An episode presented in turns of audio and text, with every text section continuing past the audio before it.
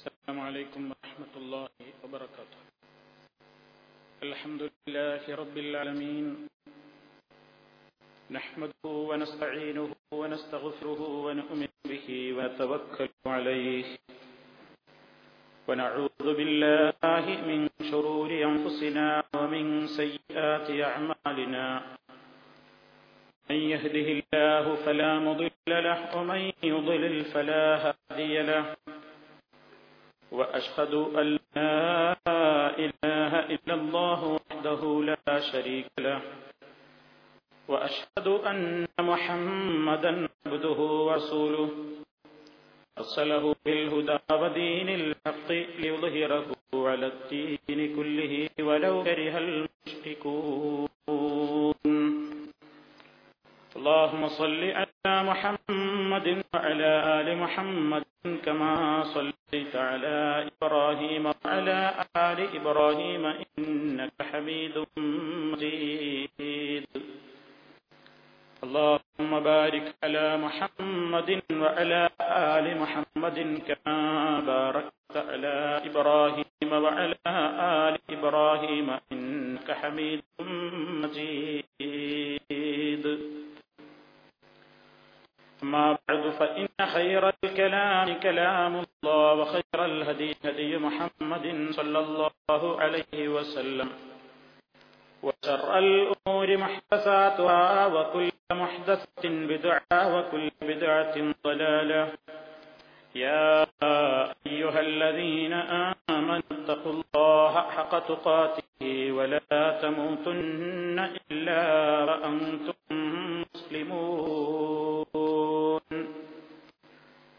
هذا ومن أوصافه القيوم والقيوم في أوصافه أمران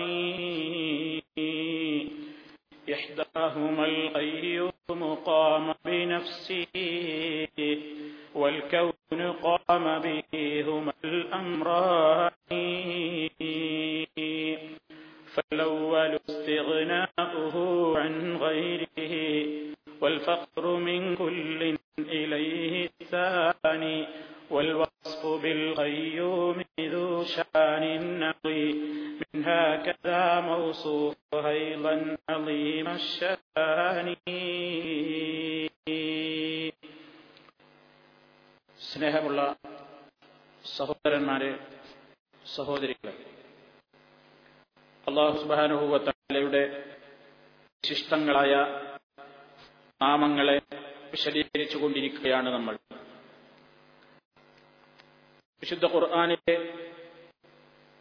ഏറ്റവും മഹത്വമേറിയ അഅ്ളമു ആയത്തിൻ ഫീ കിതാബില്ല, അല്ലാഹുവിന്റെ പരിശുദ്ധ ഖുർആനിലെ ഏറ്റവും മഹത്വമേറിയ സൂക്തം അല്ലെങ്കിൽ ആയത്ത് എന്നറിയപ്പെടുന്ന ആയത്താണ് സൂറത്തുൽ ബഖറയിലെ ആയത്തുൽ കുർസി എന്ന പേരിൽ അറിയപ്പെടുന്ന ആ സൂക്തം. അതിന്റെ ആദ്യ ഭാഗത്ത് തന്നെ അല്ലാഹുവിന്റെ രണ്ട് നാമങ്ങൾ ഒന്നിച്ചു ചേർത്തുകൊണ്ട് അല്ലാഹു പറഞ്ഞു കാണാം. അല്ലാഹു ലാ ഇലാഹ ഇല്ലാ ഹുവ അൽ ഹയ്യുൽ ഖയ്യൂം. അൽ ഹയ്യു എന്നതും അൽ ഖയ്യൂം എന്നതും രണ്ട് നാമങ്ങൾ അല്ലാഹു ഒരുമിച്ച് അടുത്തടുത്ത് പറഞ്ഞിരിക്കുകയാണ്. അൽ ഹയ്യു എന്ന് പറഞ്ഞാൽ എന്നും ജീവിച്ചിരിക്കുന്നവൻ എന്നാണ്. അൽ ഖയ്യൂം എന്ന് പറഞ്ഞാൽ എല്ലാത്തിനെയും നിയന്ത്രിച്ചുകൊണ്ടിരിക്കുന്ന നിയന്താവ്, അതിൽ ഒരാളുടെയും സഹായം ആവശ്യമില്ലാത്ത നിലയ്ക്ക് തന്നെ എല്ലാം സ്വന്തമായി തന്നെ ആ കാര്യങ്ങളെല്ലാം നിർവഹിക്കുന്നവൻ എന്നതാണ് അതിന്റെ ആശയം. ഇതുകൂടാതെ വേറെയും സ്ഥലങ്ങളിൽ ഇത് രണ്ടും ഒരുമിച്ച് പറഞ്ഞതായി നമുക്ക് കാണാൻ സാധിക്കും. സൂറത്ത് ആൽ ഇംറാൻ തൊടുമ്പോൾ തന്നെ അല്ലാഹു ലാ ഇലാഹ ഇല്ലാ ഹുവൽ ഹയ്യുൽ ഖയ്യൂം എന്ന് അലിഫ് ലാം മീം എന്ന് പറഞ്ഞു കഴിഞ്ഞ ഉടനെ അല്ലാഹു ലാ ഇലാഹ ഇല്ലാ ഹുവൽ ഹയ്യുൽ ഖയ്യൂം എന്ന് ആൽ ഇംറാൻ അഥവാ മൂന്നാമത്തെ അധ്യായമായ സൂറത്ത് ആൽ ഇംറാനിന്റെ ആദ്യ ഭാഗത്തും കാണാം.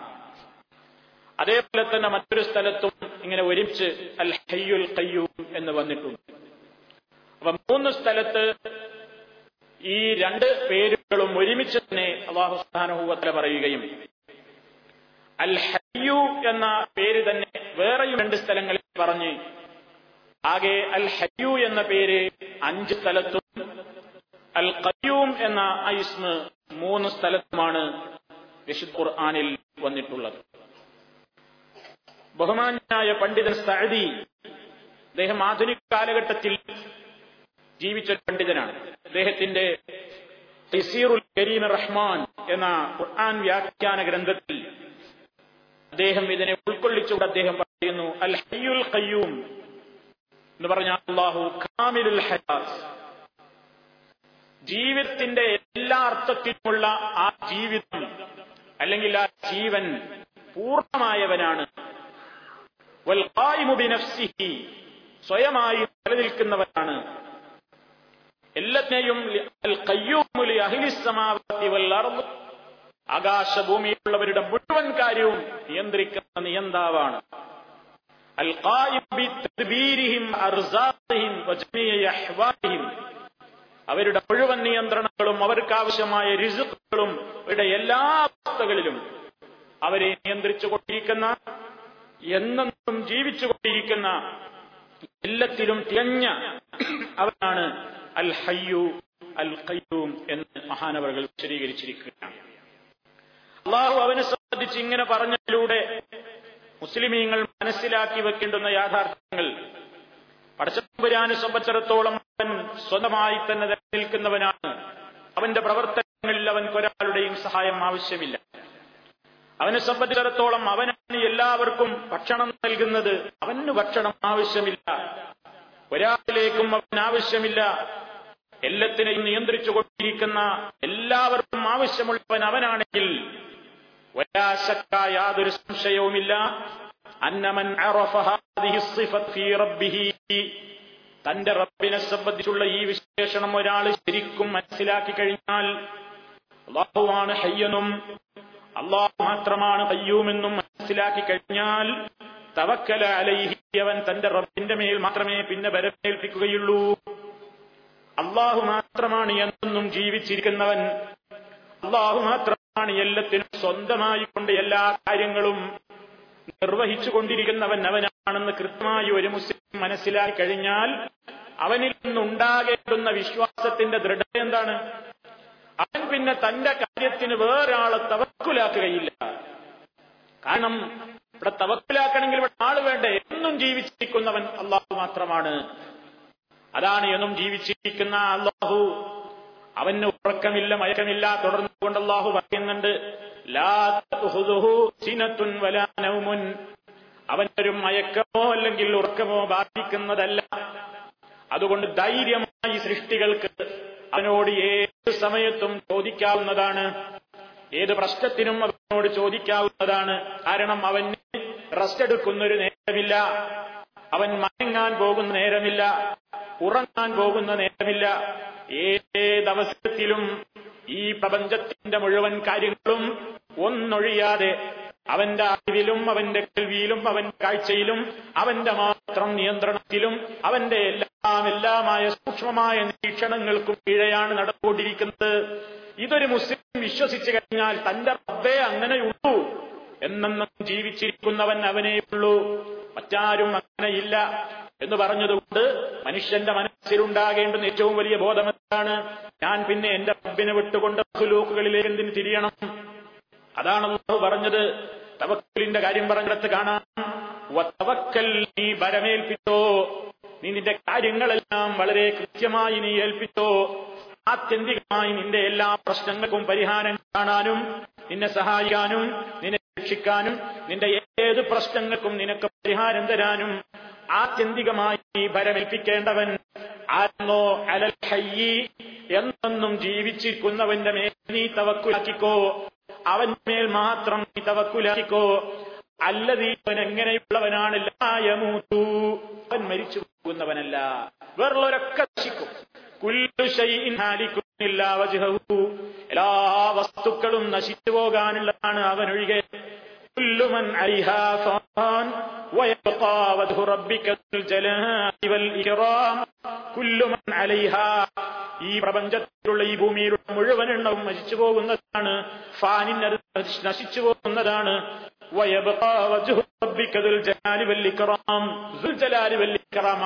അല്ലാഹു അവൻ മാത്രമാണ് അവശേഷിക്കുന്നവൻ. അപ്പൊ എന്നും ബാക്കിയാകുന്ന, എന്നും ജീവിച്ചിരിക്കുന്നവൻ അത് അൽ ഹയ്യ്, അല്ലാഹു സുബ്ഹാനഹു വ തആല മാത്രമാണ്. അതുകൊണ്ട് തന്നെ അവനെ സംബന്ധിച്ചിടത്തോളം ആ ഒരു വിശ്വാസം ഒരാളുടെ മനസ്സിൽ ശരിയായ നിലക്ക് നിലനിന്നാൽ അവന്റെ മനസ്സിൽ നിന്ന് തൗഹീദിന്റെ ഇളക്കം സംഭവിക്കുന്നതല്ല. മനുഷ്യൻ പലരിലേക്കും തിരിയുന്നത് എന്തുകൊണ്ടാണ്? തന്റെ പ്രശ്നം തന്നേക്കാൾ മറ്റുള്ളവരോടാ പറയാൻ നല്ലത് എന്ന് തോന്നുന്നത് എന്തുകൊണ്ടാണ്? അള്ളാഹുവിനേക്കാൾ ഒരു വേള പലപ്പോഴും മറ്റുള്ളവരിൽ പ്രതീക്ഷ അർപ്പിക്കുന്നത് എന്തുകൊണ്ടാണ്? അള്ളാഹുവിനെ സംബന്ധിച്ചുള്ള ഈ ബോധമില്ലാത്തതുകൊണ്ടാണ്. മാത്രമല്ല, അള്ളാഹു സുബ്ഹാനഹു വ തആലയുടെ നാമങ്ങളിൽ ഈ നാമത്തെ പ്രത്യേകം എടുത്തു വിളിക്കുന്ന ഒരു സമ്പ്രദായം അല്ലാഹുവിന്റെ റസൂലിന്റെ പല പ്രാർത്ഥനകളിലും നമുക്ക് കാണാൻ സാധിക്കും. നബി സല്ലല്ലാഹു അലൈഹി വസല്ലമിൽ നിന്ന് വന്നിട്ടുള്ള വിവിധ സന്ദർഭങ്ങളിൽ വന്നിട്ടുള്ള പ്രാർത്ഥനകളിൽ ഈ രണ്ട് നാമങ്ങളും ഒരുമിച്ച് വിളിച്ചുകൊണ്ട് പടച്ചതമ്പുരാനെ വിളിക്കുന്നത് കാണാം.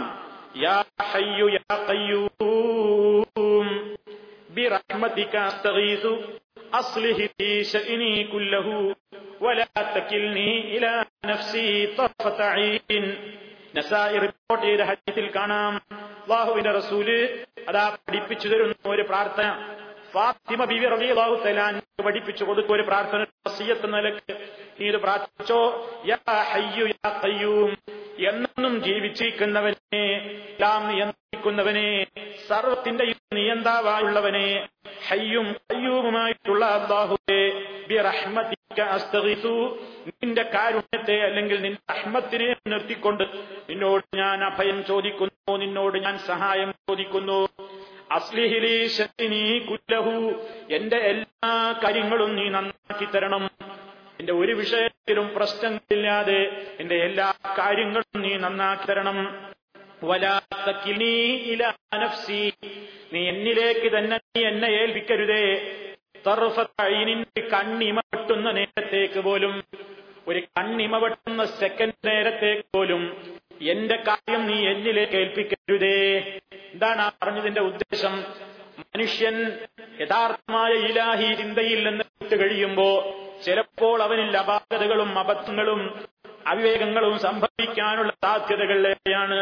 അതുകൊണ്ട് അല്ലാഹുവേ, നിന്നോട് ഞാൻ സഹായം ചോദിക്കുകയാണ്, എന്റെ എല്ലാ കാര്യങ്ങളും നീ നന്നാക്കി തരണം, നീ എന്നെ എന്നിലേക്ക് തന്നെ ഒരു സെക്കൻഡ് നേരത്തേക്ക്, ഒരു കണ്ണിമവിടുന്ന നേരത്തേക്ക് പോലും നീ എന്റെ കാര്യം എന്നിലേക്ക് ഏൽപ്പിക്കരുതേ, ഞാൻ അവിവേകം പ്രവർത്തിച്ചു പോകും, അങ്ങനെ അവിവേകിയായി പോകുന്നതിൽ നിന്ന് നീ എന്നെ രക്ഷിക്കണേ. അത് പ്രാർത്ഥിച്ചപ്പോൾ യാ ഹയ്യു യാ ഖയ്യൂം എന്ന് പ്രത്യേകം വിളിച്ചതായി കാണാം. അതേപോലെ അബ്ദുല്ലാഹി ഇബ്നു മസ്ഊദ് റളിയല്ലാഹു അൻഹു എന്ന് റിപ്പോർട്ട് ചെയ്യുന്ന ഹദീസിൽ കാണാം, ഖാല റസൂലുള്ളാഹി സ്വല്ലല്ലാഹു അലൈഹി വസല്ലം, മൻ ഖാല അസ്തഗ്ഫിറുല്ലാഹ അൽദീ ലാ ഇലാഹ ഇല്ലാ ഹുവൽ ഹയ്യുൽ ഖയ്യൂം വഅതൂബു ഇലൈഹി സലാസൻ ഗുഫിറത് ദുനൂബുഹു വഇൻ കാന ഫാറൻ മിൻ സഹഫി. മൻ ഖാല, ആരെങ്കിലും പറഞ്ഞാൽ എന്ത്? അസ്തഗ്ഫിറുല്ലാഹ, അല്ലാഹുവിനോട് ഞാനിതാ പൊറുക്കനെ ചോദിക്കുന്നു. അല്ലദീ, എങ്ങനത്തെ അല്ലാഹുവാണ്? ലാ ഇലാഹ ഇല്ലാ ഹുവ, അവനൊഴികെ ഒരാരാധ്യനേ ഇല്ല. അൽ ഹയ്യുൽ ഖയ്യൂം, എന്നും ജീവിച്ചിരിക്കുന്ന സർവത്തിന്റെയും നിയന്താവായുള്ളവൻ. വഅതൂബു ഇലൈഹി, ഞാൻ അവനിലേക്ക് പശ്ചാത്തപിച്ച് മടങ്ങുകയും ചെയ്യുന്നു. അപ്പൊ അസ്തഗ്ഫിറുല്ലാഹ അല്ലദീ ലാ ഇലാഹ ഇല്ലാ ഹുവൽ ഹയ്യുൽ ഖയ്യൂം വഅതൂബു ഇലൈഹി എന്ന് 3 തവണ ആരെങ്കിലും പറഞ്ഞാൽ ഗുഫിറതു ദുനൂബുഹു, അവന്റെ പാപങ്ങൾ പൊറുക്കപ്പെടുന്നതാണ്, അവന്റെ പാപങ്ങൾ പൊറുക്കപ്പെടുന്നതാണ് എന്ന് നബി സല്ലല്ലാഹു അലൈഹി വസല്ലം പറയുന്നു. അപ്പോ പ്രാർത്ഥനാ വേളകളിൽ അല്ലാഹു യാ ഹയ്യു യാ ഖയ്യൂം എന്ന് വിളിക്കുന്നതും മനപ്രയാസം ഉണ്ടാകുന്ന അവസരത്തിൽ, പ്രത്യേകിച്ച് നബി സല്ലല്ലാഹു അലൈഹി വസല്ലം വിഷമങ്ങളും പ്രയാസങ്ങളും നേരിടുന്ന സന്ദർഭത്തിൽ നമുക്കൊക്കെ പലപ്പോഴും ഉണ്ടാകാറില്ലേ, മനസ്സിന് ചിലപ്പോൾ അടക്കാനാവാത്ത വിഷമുണ്ടാകാറുണ്ട്, ചിലപ്പോൾ എന്താണ് പ്രശ്നം എന്നറിയാറില്ല, ചിലപ്പോൾ മനസ്സിന് പല സങ്കടങ്ങളും വിഷമങ്ങളും പിടികൂടാറുണ്ട്. അങ്ങനെ കെറുബുകളും ഹമ്പുകളും ഒക്കെ സംഭവിക്കുമ്പോ അല്ലാഹുവിന്റെ റസൂൽ പറഞ്ഞിരുന്ന പ്രാർത്ഥനയാണ് യാ ഹയ്യ് യാ ഖയ്യൂം ബിറഹ്മതിക അസ്തഗീസ്, ഹയ്യും ഖയ്യൂമും ായിട്ടുള്ള അല്ലാഹുവേ, നിന്റെ റഹ്മത്ത് മുഖേന നിന്നോട് ഞാനിതാ സഹായം ചോദിക്കുന്നു. അപ്പൊ ഹയ്യും കയ്യൂമും അള്ളാഹുവിന്റെ മറ്റെല്ലാ വിശേഷണങ്ങളും ഇതിലേക്കാണ് മടങ്ങിക്കൊണ്ടിരിക്കുന്നത്. കാരണം എന്നും ജീവിച്ചിരിക്കുക എന്ന് പറയുന്നതാണ് പൂർണ്ണത. ഒരിക്കലും മരണമില്ല, ഒരിക്കലും രോഗബാധയില്ല, ക്ഷീണമില്ല, തളർച്ചയില്ല, മയക്കമില്ല, ഉറക്കമില്ല, ഒന്നുമില്ല. എപ്പോഴും ഉന്മേഷവാനായി എല്ലാവരുടെയും കാര്യങ്ങളെ നിരീക്ഷിച്ചുകൊണ്ട് എന്നും ജീവിച്ചിരിക്കുന്നവനും എല്ലാവരെയും നിയന്ത്രിച്ച, എന്തിനേയും നിയന്ത്രിച്ചാലും ഏത് നിലക്ക് നിയന്ത്രിച്ചാലും അവനൊരു ക്ഷീണമോ തളർച്ചയോ വിഷമമോ ബുദ്ധിമുട്ടോ ഇല്ല. അവസാനം പ്രപഞ്ചം മുഴുവൻ അവനിങ്ങനെ സംരക്ഷിക്കുന്നതിലൂടെ അവൻ ഒരു ബുദ്ധിമുട്ടും ഉണ്ടാകുന്നില്ല. ആ നിലക്ക് പരിപൂർണമായ കാമിൽ ഹയാത്ത്, യാതൊരു ന്യൂനതയില്ലാത്ത നിലക്ക് സമ്പൂർണമായി എന്നും നല്ല ജീവനോടെ ഇരിക്കുന്നവൻ. അതാണ് അല്ലാഹു സുബ്ഹാനഹു വ തആലയുടെ അൽ ഹയ്യ് എന്ന നാമം നമുക്ക് പഠിപ്പിച്ചു തരുന്നത്. അതേപോലെ തന്നെ അൽ ഖയ്യൂം എന്ന നാമവും പഠിപ്പിച്ചു തരുന്നത്. പിന്നെ നബി സല്ലല്ലാഹു അലൈഹി വസല്ലം ഈ പ്രാർത്ഥന നമ്മളോട് പറയാൻ പഠിപ്പിച്ചതിലൂടെ നാം അത് അല്ലാഹു സുബ്ഹാനഹു വ തആലയെ അങ്ങനെ മനസ്സിലാക്കി വിളിക്കാൻ വേണ്ടിയാണ്. വെറുതെ ദിക്റുകളിൽ അല്ലെങ്കിൽ പ്രാർത്ഥനകൾക്ക് നമ്മൾ അല്ലാഹുവിന്റെ പേര് വിളിക്കുമ്പോൾ ഓരോ പേരും നമ്മൾ വിളിക്കുമ്പോൾ അതിനാണ് നമ്മൾ ഈ കാര്യങ്ങളൊക്കെ വിശദീകരിക്കുന്നത്. അള്ളാഹുവിന്റെ ഒരു പേരിൽ നമ്മൾ അവനെ വിളിക്കുമ്പോൾ പടച്ചോനെ ഇന്നക്കാന്ത തവ്വാബ് അല്ലെങ്കിൽ ഇന്നക്കാന്ത സമീഉൽ അലീം ഇങ്ങനെ ഓരോന്നും അള്ളാഹിനെ പറ്റി ഇങ്ങനെ പറയുമ്പോൾ മനസ്സിലേക്ക് വേണം എന്താണ് ആ പറഞ്ഞതിന്റെ ആശയം. അപ്പൊ അത് നമ്മുടെ മനസ്സിനെ സ്വാധീനിക്കുന്നു. ആ നിലക്ക് അങ്ങനെ അള്ളാഹുവിനെ വിളിക്കണം. അതാണ് വലില്ലാഹിൽ അസ്മാഉൽ ഹുസ്നാ ദുഊഹു ബിഹാ ഫദുഊഹു ബിഹാ അവ മുഖേന നിങ്ങൾ അവനെ വിളിക്കുവിൻ എന്ന് വിശുദ്ധ ഖുർആൻ നമ്മളോട് പഠിപ്പിക്കുന്നത്. അപ്പൊ അൽ ഹയ്യുൽ ഖയ്യൂം എന്നതിന്റെ അർത്ഥം നമ്മൾ ഗ്രഹിക്കുക, ആശയം ഗ്രഹിക്കുക. എന്നും ജീവിച്ചിരിക്കുന്നവൻ, അതേപോലെ തന്നെ മരണമില്ലാത്തവൻ, അതുപോലെ തന്നെ ഖയ്യൂം എല്ലാത്തിന്റെ അൽ ഖായിമു ബിനഫ്സിഹി സ്വന്തം തന്നെ എല്ലാ കാര്യങ്ങളും നിലനിൽക്കുന്നവനാണവൻ, നിലനിർത്തുന്നവനാണവൻ, എല്ലാത്തിനെയും അവനാണ് നിയന്ത്രിക്കുന്നത്. നിയന്താവ് നമ്മുടെ സാധാരണ മലയാള ഭാഷയിൽ അതിന് പരിഭാഷ നൽകപ്പെടാറുണ്ട്. ഇനി അതേപോലെ തന്നെ അള്ളാഹു പറഞ്ഞവന്റെ നാമമാണ് അൽ അഹദ്. വിശുദ്ധ ഖുർആനിൽ ഒരൊറ്റ സ്ഥലത്ത് മാത്രമാണ് അവൻ അൽ അഹദ് എന്ന നാമമായിട്ട് അള്ളാഹു അവനെ പറഞ്ഞിട്ടുള്ളത്. അതേ അർത്ഥത്തിൽ തന്നെയാണ് അൽ വാഹിദ് എന്നത്. അൽ വാഹിദു എന്നതും അൽ വാഹിദ് അള്ളാഹുവിന്റെ പേരാണ്. കുട്ടികൾക്ക് അബ്ദുൽ വാഹിദ്, അബ്ദുൽ അഹദ് എന്നൊക്കെ പേരിടാറുണ്ട്. അൽ വാഹിദ്, അൽ അഹദ് അള്ളാഹുവിന്റെ അസ്മാഉൽ ഹുസ്നയിൽപ്പെട്ട രണ്ട് ഇസ്മുകളാണ്. 22 സ്ഥലത്താണ് അൽ വാഹിദ് അല്ലാഹു സുബ്ഹാനഹു വതആല പ്രയോഗിച്ചിട്ടുള്ളത്. അതേ അവസരത്തിൽ അൽ അഹദ് എന്നത് ഒറ്റ സ്ഥലത്ത്. അത് നമുക്കെല്ലാം സുപരിചിതമായ സൂറത്തുൽ ഇഖ്ലാസിൽ ഖുൽ ഹുവല്ലാഹു അഹദ് എന്നതാണ്. 22 സ്ഥലത്ത് അൽ വാഹിദ് എന്ന് പ്രയോഗിച്ചിട്ടുണ്ട്. അല്ലാഹു സുബ്ഹാനഹു വതആല എന്താണ് അൽ വാഹിദ് അൽ അഹദ് എന്ന് പറഞ്ഞാൽ നാം ഇതുവരെയായി പല ഘട്ടങ്ങളിലായി വിശദീകരിച്ചിട്ടുള്ള അവന്റെ തൗഹീദിനെ ഉദ്ഘോഷിക്കുന്ന ഏറ്റവും വലിയ നാമമാണ്. ഏകനാണവൻ, എല്ലാത്തിലും അവൻ ഏകനാണ്. പടച്ചതമ്പുരാനെ പോലെ ഏതെങ്കിലും നിലക്കൊരു പ്രവർത്തനം ചെയ്യുന്ന ഒരാളും തന്നെ ഇല്ല. എല്ലാത്തിലും അള്ളാഹുവിന് തുല്യനുണ്ടോ എന്ന് ചോദിച്ചാൽ ഇല്ല. ലൈസ കമിസ്ലിഹി ശൈഉൻ, അവനെ പോലെ യാതൊരു വസ്തുവുമില്ല. അതുകൊണ്ട് പണ്ഡിതന്മാർ വിശദീകരിക്കുന്നു, അല്ലാഹു ജല്ല തആലഹു ഹുവൽ ഇലാഹുൽ വാഹിദുൽ അഹദ്. പടച്ചതമ്പുരാൻ അവനാണ് അൽ വാഹിദുൽ അഹദ് അല്ലദീ ലാ ഇലാഹ ഇല്ലാ ഹുവ വഹ്ദഹു ലാ ശരീക ലഹു, അവനൊരു പങ്കാളിയുമില്ല. ഫീ ദാതിഹി വലാ ഫീ സിഫാതിഹി വലാ അഫ്ആലിഹി, അല്ലാഹുവിന്റെ സത്ത പോലെ, പടച്ച തമ്പുരാന്റെ ദാത്ത് പോലെ മറ്റൊന്നുണ്ട് എന്ന് പറയാൻ കഴിയില്ല. അപ്പൊ ദാത്തിൽ അവൻ വാഹിദാണ്, അഹദാണ്, ഏകനാണ്. വേറൊരാൾ അതേപോലെ ഉണ്ടോ? പറയാൻ കഴിയില്ല. അങ്ങനെ ഒന്നും പറയാനേ പാടില്ല. വേറൊരാൾ അങ്ങനെ ഇല്ല. അല്ലാഹുവിന്റെ ഗുണവിശേഷണങ്ങളിലും അവൻ ഏകനാണ്. ഒരുപാട് ഗുണവിശേഷണങ്ങൾ നമ്മൾ അല്ലാഹുവിന്റെ ഇസ്മുകൾ വിശദീകരിച്ചപ്പോൾ തന്നെ ഇവിടെ പറഞ്ഞു പോയിട്ടുണ്ട്. അല്ലാഹുവിനെ പോലെയുള്ള ഏതെങ്കിലും ഒരു വിശേഷണം മറ്റൊരാൾക്കുണ്ട് എന്ന് പറയാൻ പാടില്ല. സർവ്വവിശേഷണങ്ങളിലും അല്ലാഹു ഏകനാണ്. അപ്പൊ അവൻ അവന്റെ സിഫത്തുകളിൽ, ഗുണങ്ങളിലും അവൻ ഏകനാണ്. അവൻ മാതിരി ഗുണമുള്ള ഒരാളില്ല. എല്ലാ ഗുണവും അവന്റേത് മാത്രമാണ്. വേറൊരാൾക്ക് അതേപോലൊരു ഗുണം ഇല്ല. അപ്പൊ ഗുണങ്ങളിൽ, ഗുണവിശേഷണങ്ങളിൽ അവൻ ഏകനാണ്.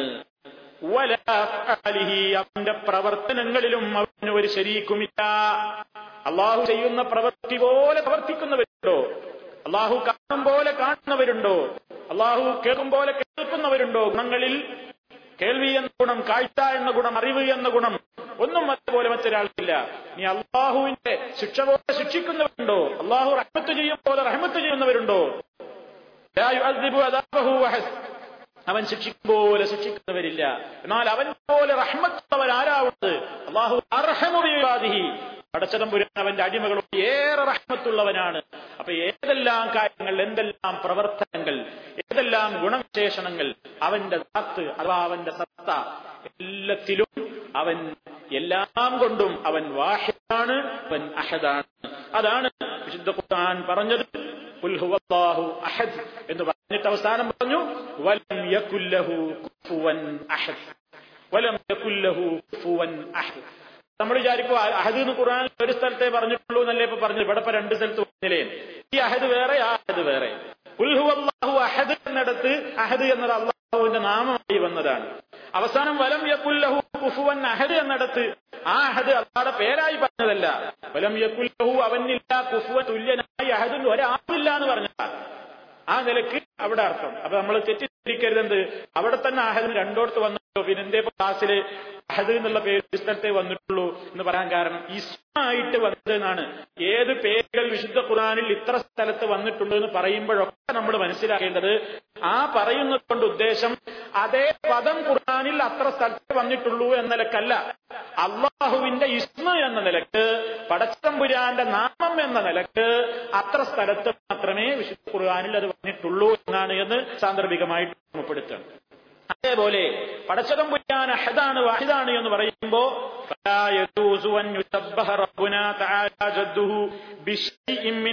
അല്ലാഹു സുബ്ഹാനഹു വ തആല ഫലാ യജൂസു അനുവദിക്കപ്പെടുന്ന സംഗതിയല്ല അൻ യുശബ്ബഹ റബ്ബുനാ തബാരക വ തആല, നമ്മുടെ റബ്ബിനെ തസ്ബീഹ് ചെയ്യപ്പെടാൻ പാടില്ലാത്തതാണ്. എന്താ തസ്ബീഹ് എന്ന് പറഞ്ഞാൽ ഉപമിക്കുക. അള്ളാഹുവിന്റെ കാര്യം പറയുമ്പോ ഇന്ന പോലെ എന്ന് പറയാ, അങ്ങനെ ഒരു ഉപമിക്കാനോ ഉദാഹരിക്കാനോ ഒന്നും പറ്റൂല. ഏതിനോട്? ബിശൈഇൻ മിൻ മഖ്ലൂഖാതി, അള്ളാഹുവിന്റെ ഏതെങ്കിലും ഒരു മഖ്ലൂഖിനോട് ഏതെങ്കിലും ഒരു കാര്യത്തിൽ അള്ളാഹുവിനെ ഉപമിക്കാനോ സാദൃശ്യപ്പെടുത്താനോ ഉദാഹരിക്കാനോ പാടില്ല. കാരണം എന്താ? ലൈസ മുശാബിഹൻ ലിശൈഇൻ മിൻഹാ, അവൻ ഒന്നിനോട് ഒരു നിലക്കും സാദൃശ്യമുള്ളവനല്ല. ഫകുല്ലുമാ ഖററ ബിബായിക ഫല്ലാഹു ബിഖിലാഫി ദാലിക, നമ്മൾ ശരിക്കും മനസ്സിലാക്കണം.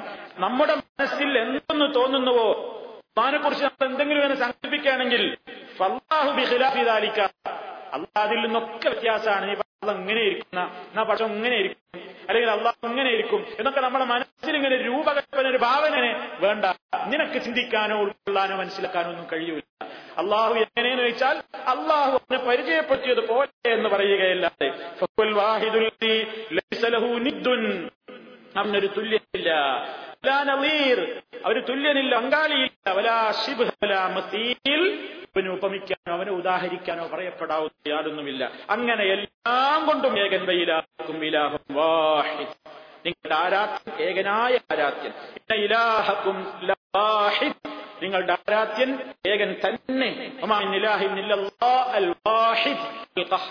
എന്നിങ്ങനെ വിശുദ്ധ ഖുർആൻ ധാരാളം സ്ഥലത്ത് പറഞ്ഞു കാണാം. അപ്പൊ പടച്ച തമ്പുരാന്റെ ആ നിലക്ക് അവനെ നമ്മൾ വാഹിദ്, അഹദ് എന്നൊക്കെ പറയുമ്പോ അവന്റേതായ ഏതെങ്കിലും ഒരു കാര്യം പോലുള്ള ഒരാട് എന്ന് പറയാൻ പാടില്ല. നമ്മൾ മുമ്പ് വിശദീകരിച്ചിട്ടുണ്ട്, എത്ര വലിയൊരു വ്യക്തിയാണെങ്കിലും ലോകത്ത് ഒരു വിശേഷണങ്ങളും എന്നും ജീവിച്ചിരിക്കുക എന്നുള്ളത് ആർക്കുമില്ലല്ലോ. അല്ലാഹുവിന്റെ റസൂൽ വഫാത്തായി പോയി.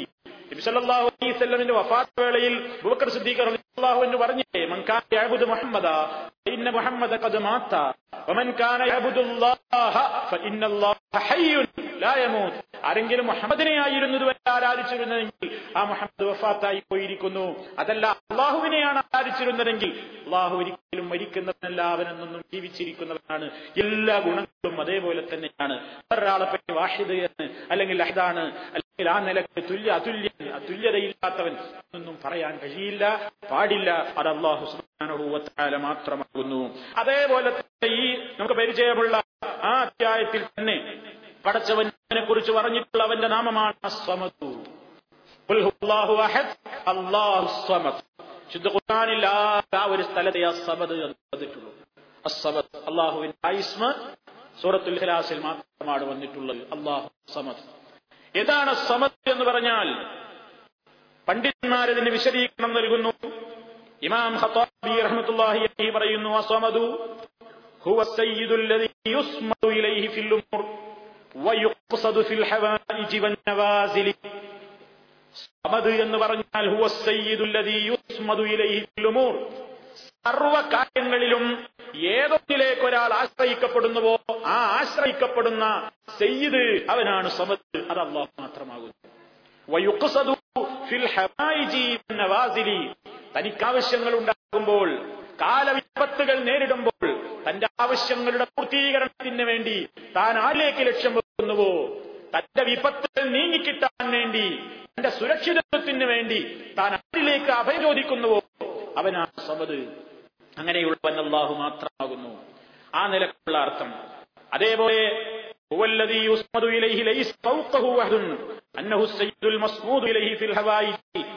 ഇങ്ങനെ പല സ്ഥലങ്ങളിൽ ഈ നാമത്തെ പണ്ഡിതന്മാർ വിശദീകരിച്ച് കാണാം. മൊത്തത്തിൽ അതിന് വിവിധ രൂപത്തിലുള്ള അർത്ഥങ്ങളുണ്ട്. ചില പണ്ഡിതന്മാർ പറയുന്നു, അവൻ ഭക്ഷിക്കുന്നവനോ കുടിക്കുന്നവനോ അല്ല, അവൻ അതിന്റെ ആവശ്യമില്ലാത്തവനാണ്. അല്ലതീലം എലിതുവലം യൂലത്, അവൻ ജനിപ്പിക്കുന്നവനോ ജനിച്ചുണ്ടായവനോ അല്ല, ആരുടെയെങ്കിലും പിതാവല്ല, ആരുടെയെങ്കിലും പുത്രനല്ല, അവൻ എന്നൊന്നും അവശേഷിക്കുന്നവനാണ്, നശിക്കില്ല. ഇതൊക്കെ സമതിന്റെ കൂടി ഉദ്ദേശമാകുന്നു. സ്വന്തമായി നിലനിൽക്കുന്നവൻ, ഒരാളിലേക്കും ആവശ്യമില്ലാത്തവൻ, എല്ലാവർക്കും അവനിലേക്ക് ആവശ്യവുമാണ്. എല്ലാവരും യാ അയ്യുഹന്നാസ്, ഓ ജനങ്ങളെ, അൻതുമുൽ ഫുഖറാഉ ഇലല്ലാഹ്, നിങ്ങളെല്ലാവരും അല്ലാഹുവിലേക്ക് ആവശ്യമുള്ള ഫഖീറുമാരാണ്. എല്ലാവരും അല്ലാഹുവിലേക്ക് ആവശ്യം, അല്ലാഹുക്ക് ഒരാളെ ആവശ്യമില്ല. അപ്പൊ അതുകൊണ്ട് ആ അർത്ഥത്തിൽ സ്വയം പര്യാപ്തതയുള്ളവൻ എന്ന അർത്ഥത്തിൽ ഉപയോഗിക്കപ്പെടുന്നു. ഏത് ആപൽഘട്ടങ്ങളിലും പ്രതിസന്ധി ഘട്ടങ്ങളിലും പ്രയാസങ്ങളിലും ആഗ്രഹങ്ങളുടെ പൂർത്തീകരണത്തിനും മടങ്ങിച്ചെല്ലാവുന്ന കേന്ദ്രം, ആ അർത്ഥത്തിലും സമദ് എന്ന് പ്രയോഗിക്കുന്നു. എല്ലാ അർത്ഥത്തിലും ആരെ സമദുള്ളൂ? അല്ലാഹു സുബ്ഹാനഹു വ തആല. ഇവിടെ നമ്മൾ വേറൊരു കാര്യം മനസ്സിലാക്കി വെക്കുക. പടച്ചതമ്പുരാനെ സമദാണ് എന്ന് വിശ്വസിച്ചു കഴിഞ്ഞാൽ നമുക്ക് മറ്റു പലരോടും പ്രാർത്ഥിക്കാം, അവരെ വിളിച്ച് സഹായം ചോദിക്കാം എന്ന ഒരു വാദം ഇടക്കാലത്ത് ചില പൂരി സ്റ്റേജുകളിൽ കേട്ടിരുന്നു. ഇപ്പോൾ അത് അപ്രത്യക്ഷമായി, അത് കേൾക്കുന്നില്ലല്ലോ. ഇപ്പൊ കാര്യം കേൾക്കുന്നുണ്ടോ? സമദ് അള്ളയാണെന്ന് വിശ്വസിച്ചുകൊണ്ട് നിങ്ങൾ വേറെയുള്ളവരോടൊക്കെ വിളിച്ചായിരുന്നോ? കാരണം അത് മണ്ണാർക്കാട് സംവാദത്തോടുകൂടി സമദിയത്താകെ മണ്ണടിഞ്ഞുപോയി, അതാകെ തകർന്ന് തരിപ്പണമായി പോയി. ഇത് പുറത്തേക്ക് എടുക്കാൻ പറ്റിയ നമ്പറല്ല എന്ന് വിദ്യന്മാർക്ക് മനസ്സിലായി. ഇപ്പൊ സ്റ്റേജുകളിൽ നിന്നും സമദിയത്ത് സമദിയത്ത് എന്നുള്ള പദപ്രയോഗേ കേൾക്കുന്നില്ല. ഇടക്കാലത്ത് അത് തന്നെ കേട്ടിരുന്നത്, കേരളത്തിന്റെ ഒരറ്റം മുതൽ മറ്റേ അറ്റം നടക്കുന്ന മുഖാമുഖങ്ങളിലൊക്കെ കേട്ടിരുന്നത് സ്വത് അള്ളയാണെന്ന് വിശ്വസിച്ചു കഴിഞ്ഞാൽ പിന്നെ എന്തും ചെയ്യാം. അപ്പൊ സമദിയത്ത് എന്നാൽ എന്താ കൂട്ടരെ എന്ന് ചോദിച്ചപ്പോ എന്താ മറുപടി അറിഞ്ഞത്? അല്ലാഹു സുബ്ഹാനഹു വ തആലയുടെ എല്ലാ കഴിവും അവന് സ്വന്തമായിട്ടുള്ളതും മറ്റുള്ളവരുടേതൊക്കെ അള്ള കൊടുത്തതുമാണെന്ന് വിശ്വസിച്ചു കഴിഞ്ഞാൽ പ്രശ്നമില്ല. അപ്പൊ സ്വയം കഴിവുള്ളവൻ അള്ളയാണെന്നാണ് സമദിന്റെ അർത്ഥം, അതിന്റെ അർത്ഥം. പക്ഷെ അത് വിശ്വസിച്ചു കഴിഞ്ഞാൽ പിന്നെ ശിർക്ക് വരൂല എന്ന് പറഞ്ഞെടുത്ത അബദ്ധം. മക്കയിലെ മുശ്രിക്കുകളും അള്ളാഹു സമദിയത്ത് അംഗീകരിച്ചവരാണ്, ഒരു തർക്കവും വേണ്ടതില്ല. അള്ളാഹുവിന്റെ സമദിയത്ത് മക്കയിലെ മുശ്രിക്കുകൾക്കും അറിയാം, അവരും അംഗീകരിച്ചതാണ്. കാരണം പ്രപഞ്ചത്തിൽ ആരുടെയും സഹായം ആവശ്യമില്ലാതെ എല്ലാവർക്കും അവരുടെ സഹായം വേണം താനും എന്ന നിലക്ക് മക്കയിലെ അറേബ്യയിലെ മുശ്രിക്കുകളും ആരെ മാത്രമാണ് കണ്ടത്? അള്ളാഹുവിനെയാണ് കണ്ടത്. നമുക്കതിന്റെ തെളിവ് കൂടി വിശുദ്ധ ഖുർആനിൽ മനസ്സിലാക്കാൻ സാധിക്കും. എന്താണെന്നറിയോ? അവര് കാർഷികമായ ഉൽപ്പന്നങ്ങളിൽ നിന്നും അതേപോലെ തന്നെ നാൽക്കാലി സമ്പത്തിൽ നിന്നും അല്ലാഹുവല്ലാത്തവർക്ക് വേണ്ടി ഒരു വിഹിതം മാറ്റിവെക്കാറുണ്ടായിരുന്നു ഖുത്ബയിൽ സൂചിപ്പിച്ചതുപോലെ. എന്തവരെന്ത് ചെയ്യും? വിളവെടുപ്പ് കാലത്ത് ഒരു ഭാഗം അല്ലാഹുവല്ലാത്തവർക്ക് വേണ്ടി, ഒരു ഭാഗം അല്ലാഹുവിന് വേണ്ടി. അതേപോലെ തന്നെ ആത്മാടൊട്ടകങ്ങളിൽ നിന്ന് ഒരു ഭാഗം അല്ലാഹുവിന് വേണ്ടി, വേറൊരു ഭാഗം അല്ലാഹുവല്ലാത്തവർക്ക് വേണ്ടി, ഇങ്ങനെ നേർച്ചയാക്കി മാറ്റിവെക്കും. അവിടെയുള്ള പോയതല്ല. എന്നിട്ട് അല്ലാഹു സുബ്ഹാനഹു വ തആല അവിടെ പറയുന്നു, ഫമാ കാന ലില്ലാഹി ഫഹുവ യസ്ലു ഇലാ ശുറകാഇഹിം വമാ കാന ലിശുറകാഇഹിം ഫലാ യസ്ലു ഇലല്ലാഹ്.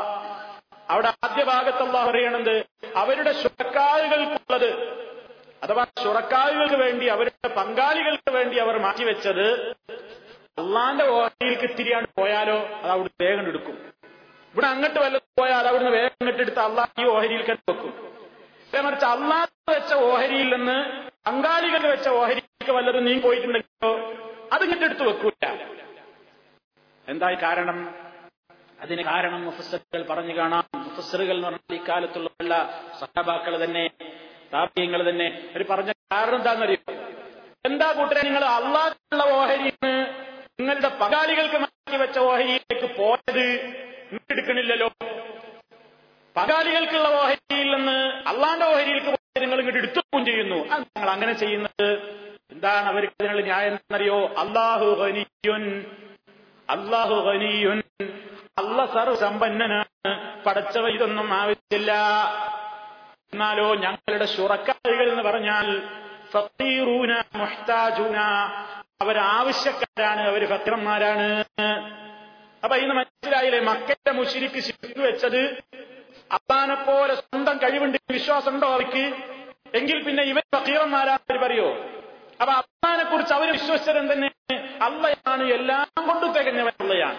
പിന്നെന്തിനാ അള്ളാഹുലേക്ക് അടുപ്പിക്കാനുള്ള ആൾക്കാരവര്?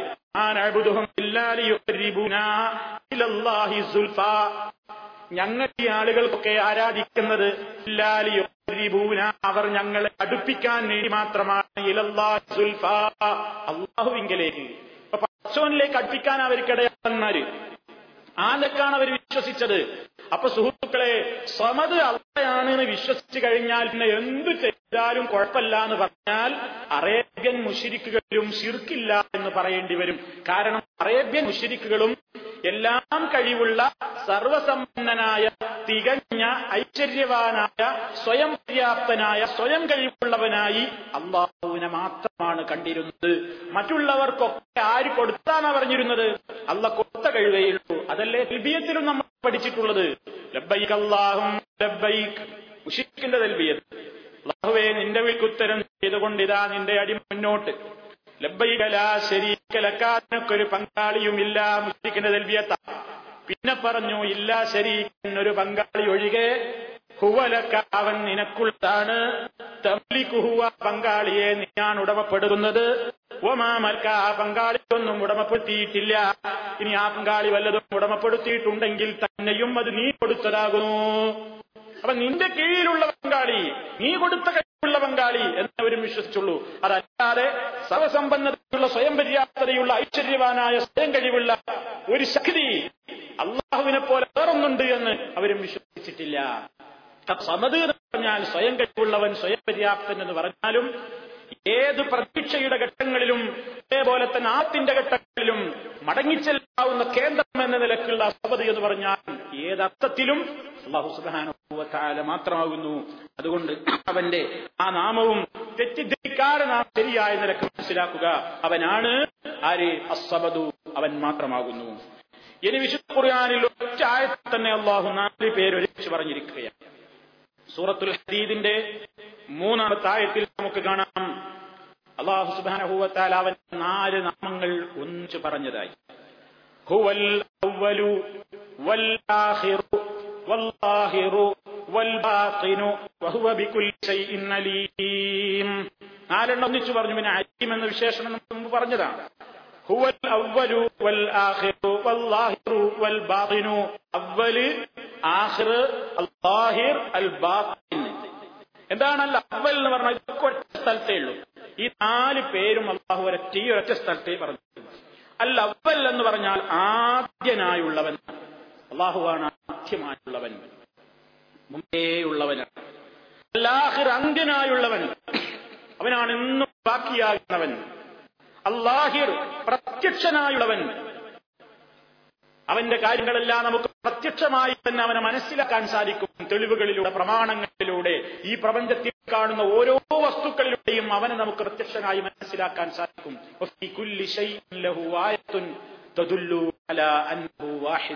അവൻ ഏകനാണെന്ന് മനസ്സിലാക്കാൻ പോകാണ് ഈ പ്രപഞ്ചത്തിലുള്ള എല്ലാ കാര്യങ്ങളും. അവൻ പരോക്ഷമായുള്ളവനാണ്. നബി സല്ലല്ലാഹു അലൈഹി വസല്ലം തന്നെ എന്താ ഇതുകൊണ്ട് ഉദ്ദേശം ഒരു പ്രാർത്ഥനയിലൂടെ വിശദീകരിക്കുന്നത് ഇമാം അബൂ ഹുറൈറ റളിയല്ലാഹു തആല അൻഹു വിശദീകരിച്ചതായി അദ്ദേഹത്തിന്റെ അബൂ ഹുറൈറ റളിയല്ലാഹു അൻഹുവിൽ നിന്നുള്ള റിപ്പോർട്ടിൽ നമുക്ക് കാണാം.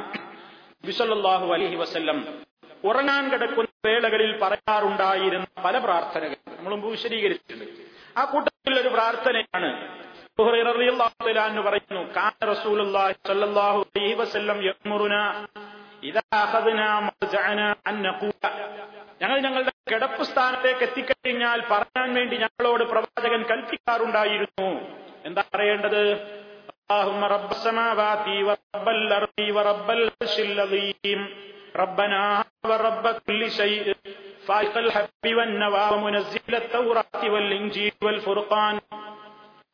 أعوذ بك من شر كل شيء أنت آخذ بناصيته اللهم أنت الأول فليس قبلك شيء وأنت الآخر فليس بعدك شيء وأنت الظاهر فليس فوقك شيء وأنت الباطن فليس دونك شيء اقضي لنا الدين واغننا من الفقر. വളരെ അർത്ഥവത്തായ ഒരു പ്രാർത്ഥനയാണ്. അള്ളാഹിനോട് ചോദിക്കുന്ന സംഗതി അവസാനാണ്. ആവശ്യം പറയുന്നതിന്റെ മുമ്പേ അള്ളാഹുവിന്റെ ഒരുപാട് പേരുകളും വിശേഷണങ്ങളൊക്കെ എടുത്ത് അള്ളാഹുവിന്റെ മുമ്പിൽ അവനെ വിശേഷിപ്പിക്കുകയാണ്.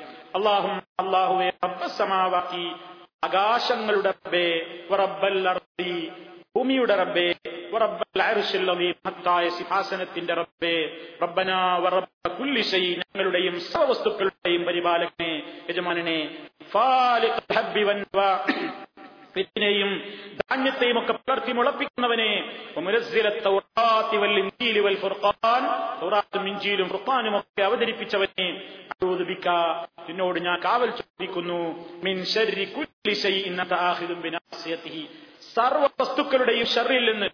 എല്ലാ വസ്തുക്കളും നിന്റെ നിയന്ത്രണത്തിലാണ്, നിന്റെ പിടുത്തത്തിലാണല്ലോ റബ്ബേ. ഏതൊരു വസ്തുവും നിന്റെ പിടുത്തത്തിലാണല്ലോ. അങ്ങനെയുള്ള ഏതൊരു വസ്തുവിന്റെയും ഷർറിൽ നിന്ന് ഞാൻ നിന്നോട് അഭയം ചോദിക്കുന്നു. ഉറങ്ങാൻ കിടക്കുന്ന നേരത്ത് പറയേണ്ട ഒരു പ്രാർത്ഥനയാണ്. വൈവിധ്യമാർന്ന പ്രാർത്ഥനകളുണ്ട് സുഹൃത്തുക്കളെ. ഉറങ്ങുന്നതിന് മുമ്പ് പറയാനുള്ളത് പ്രാർത്ഥനകളിലുള്ള വിഷയങ്ങൾ നമ്മളത് പ്രതിപാദിച്ചു പോയിട്ടുണ്ട്. നമ്മളത് പഠിക്കാൻ ശ്രമിക്കണം എന്നുകൂടി സാന്ദർഭികമായി ഓർമ്മപ്പെടുത്തുകയാണ്. മനസ്സിന് സ്വസ്ഥത നൽകുന്ന, സമാധാനം നൽകുന്ന ഒരു പ്രാർത്ഥനയാണിത്. അല്ലാഹുവിനോട് പറയുന്നത് അഊദു മിൻ ശർരി കുല്ലി ശൈഇൻ സർവ്വ വസ്തുക്കളുടെയും ഷർറിൽ നിന്ന് നിന്നോട് ഞാൻ അഭയം ചോദിക്കുന്നു. അൻത ആഖിദും ബിനാസിയതിഹി അവയുടെ ഒക്കെ പിടുത്തം, അവയുടെയൊക്കെ കുടുമ, നാസിയത്ത് കുടുമ ഉർദാവിനൊക്കെയാണ്, നിന്റെ കയ്യിലാണ്. എല്ലാത്തിന്റെ നിയന്ത്രണം നിന്നെ, നീ വിചാരിച്ചതല്ലാതെ ഒരു ഷർറും എനിക്ക് ഒന്നിൽ നിന്നും ഉണ്ടാവില്ല. അതുകൊണ്ട് ഈ സർവ്വ കാര്യങ്ങളിൽ, സർവ്വ വസ്തുക്കളുടെയും ഷർറുകളിൽ നിന്നോട് ഞാൻ അഭയം ചോദിക്കുന്നു. ഇനി നോക്കൂ, അല്ലാഹുമ്മ അൻതൽ അവ്വലു ഫൈസ ഖബലക ശൈഉൻ, അവിടെയാണ് അല്ലാഹുവേ അൻതൽ അവ്വലു നീയാണ് ആദ്യനായുള്ളവൻ, ഫൈസ അതായത് ഫലൈസ ഖബലക ശൈഉൻ. നബി എന്നെ വിശദീകരിക്കുകയാണ്. അവ്വൽ എന്ന് പറഞ്ഞാൽ എന്താണ്? ഫലൈസ ഖബലക ശൈഉൻ നിന്റെ മുമ്പ് യാതൊന്നുമില്ല. അപ്പൊ നീയാണ് ആദ്യമായുള്ളവൻ, നിന്റെ മുമ്പ് യാതൊന്നുമില്ല, നീയാണ് മുമ്പേ ഉള്ളവൻ. വഅൻതൽ ആഖിറു നീയാണ് അന്ത്യനായുള്ളവൻ, അഥവാ ഫലൈസ ബഅദക ശൈഉൻ നിന്റെ ശേഷം ഒന്നുമില്ല. നീയാണ് അന്ത്യനായുള്ളവൻ, നീയാണ് ആദ്യനായുള്ളവൻ. വഅൻതല്ലാഹിറു നീയാണ് പ്രത്യക്ഷനായുള്ളവൻ, ഫലൈസ ഫൗഖക ശൈഉൻ നിന്നെപ്പോലെ എല്ലാത്തിന്റെയും പ്രത്യക്ഷമായി മുകളിലുള്ള യാതൊന്നും തന്നെയില്ല. വഅൻതൽ ബാത്തിനു നീയാണ് പരോക്ഷനായുള്ളവൻ, ഫലൈസ ദൂനക ശൈഉൻ അതിൽ താഴെയായിട്ട് യാതൊന്നുമില്ല. എന്ന് പറഞ്ഞാൽ എന്താണ്? അല്ലാഹു സുബ്ഹാനഹു വ തആല ലാഹിറും ബാത്തിനും ഒക്കെ കൃത്യമായിട്ട് അറിയുന്നവനാണ്. അവനെ സംബന്ധിച്ചിടത്തോളം ലാഹിർ ബാത്തിന് എന്നൊരു പ്രശ്നമേ ഇല്ല. പണ്ഡിതന്മാർ വിശദീകരിച്ച് കാണാം, അൽ ആലിമു ബിമാ ലഹറ മിൻ ഉമൂരി കാര്യങ്ങളിൽ നിന്ന് പ്രത്യക്ഷമായത് അല്ലാഹു നന്നായി അറിയുന്നു. വൽ മുത്തലിഉ അലാ മാ ബത്ന മിനൽ ഗുയൂബി അദൃശ്യങ്ങളിൽ നിന്ന് പരോക്ഷമായിട്ടുള്ള രഹസ്യങ്ങൾ വരെ അല്ലാഹു അറിയുന്നു. അപ്പൊ ഏതും പ്രത്യക്ഷമായതും പരോക്ഷനായതും ഒക്കെ തന്നെയാണ് അവൻ. അവന് പ്രത്യക്ഷമായതും അറിയാം, പരോക്ഷമായുള്ളതും അറിയാം. അവനാണ് ആദ്യമേ ഉള്ളവൻ, അവനാണ് അവസാനം, എല്ലാം എല്ലാം അവനാണ്. അപ്പൊ ആ നിലക്ക് അല്ലാഹു സുബ്ഹാനഹു വ തആലയെ പുകഴ്ത്തിക്കൊണ്ട് അല്ലാഹു സുബ്ഹാനഹു വ തആലയോട് എന്താ ചോദിക്കുന്നത്? പണ്ഡിതന്മാർ പറഞ്ഞു കാണാം, നീയും അല്ലാഹു തആല അൽ അലീമു ബി ബാത്തിനിൽ ഉമൂരി വദാഹിരിഹാ യസ്തവി ഇൻദഹു ഹാദാ വഹാദാ. ഒരാൾ സ്വകാര്യം പറയുന്നതും ഒരാൾ പരസ്യമാക്കുന്നതും രഹസ്യമാക്കുന്നതും എല്ലാം അല്ലാഹുവിന്റെ അടുക്കൽ അവന് സമമാണ്. അവന് പ്രത്യക്ഷമായതും സമമാണ്, പരോക്ഷമായതും സമമാണ്. അവർക്ക് നമുക്കാണ് പ്രത്യക്ഷം പരോക്ഷം എന്നത്. അല്ലാഹുവിനെ സംബന്ധിച്ചിടത്തോളം അവൻ അതെല്ലാം സമമാണ്. എന്ന് വിശുദ്ധ ഖുർആനിൽ പറഞ്ഞു കാണാം. ആരെങ്കിലും ഒരു കാര്യത്തെ സ്വകാര്യമാക്കി വെക്കുകയോ അതല്ലെങ്കിൽ പരസ്യപ്പെടുത്തുകയോ ചെയ്താലോ, അതല്ലെങ്കിൽ രാത്രിയിൽ ഒരാൾ ഒഴിഞ്ഞിരിക്കുന്നുവെങ്കിലോ, പകൽ സമയത്ത് യാത്ര ചെയ്ത് കൊണ്ടിരിക്കുകയാണെങ്കിലോ എല്ലാം പടച്ചതവരാൻ അറിയുന്നു. അവന്റെ അറിവിൽ നിന്ന് യാതൊന്നും തന്നെ വിട്ടുപോകുന്നതല്ല. അപ്പൊ അർത്ഥങ്ങളൊക്കെ വാഹിദ് ബാത്തിൻ എന്നതിനടങ്ങുന്നു. അപ്പൊ അവലാണ്, ആഹ്റാണ്, ബാഹിറാണ്, ബാത്തിനാണ് എന്ന് വളരെ കൃത്യമായി അള്ളാഹുവിനോട് പറഞ്ഞിട്ട് അപ്പൊ ആ പ്രാർത്ഥനയിൽ നബി സല്ലല്ലാഹു അലൈഹി വസല്ലം ഇതൊക്കെ പറഞ്ഞിട്ട് അവസാനം ചോദിച്ചതെന്നറിയോ? അള്ളാഹുവേ നീ അവലാണ്, ആഹിറാണ്, ബാഹിറാണ്, ബാത്തിനാണ് എന്നൊക്കെ പറഞ്ഞിട്ട് അവസാനം ചോദിച്ചതല്ല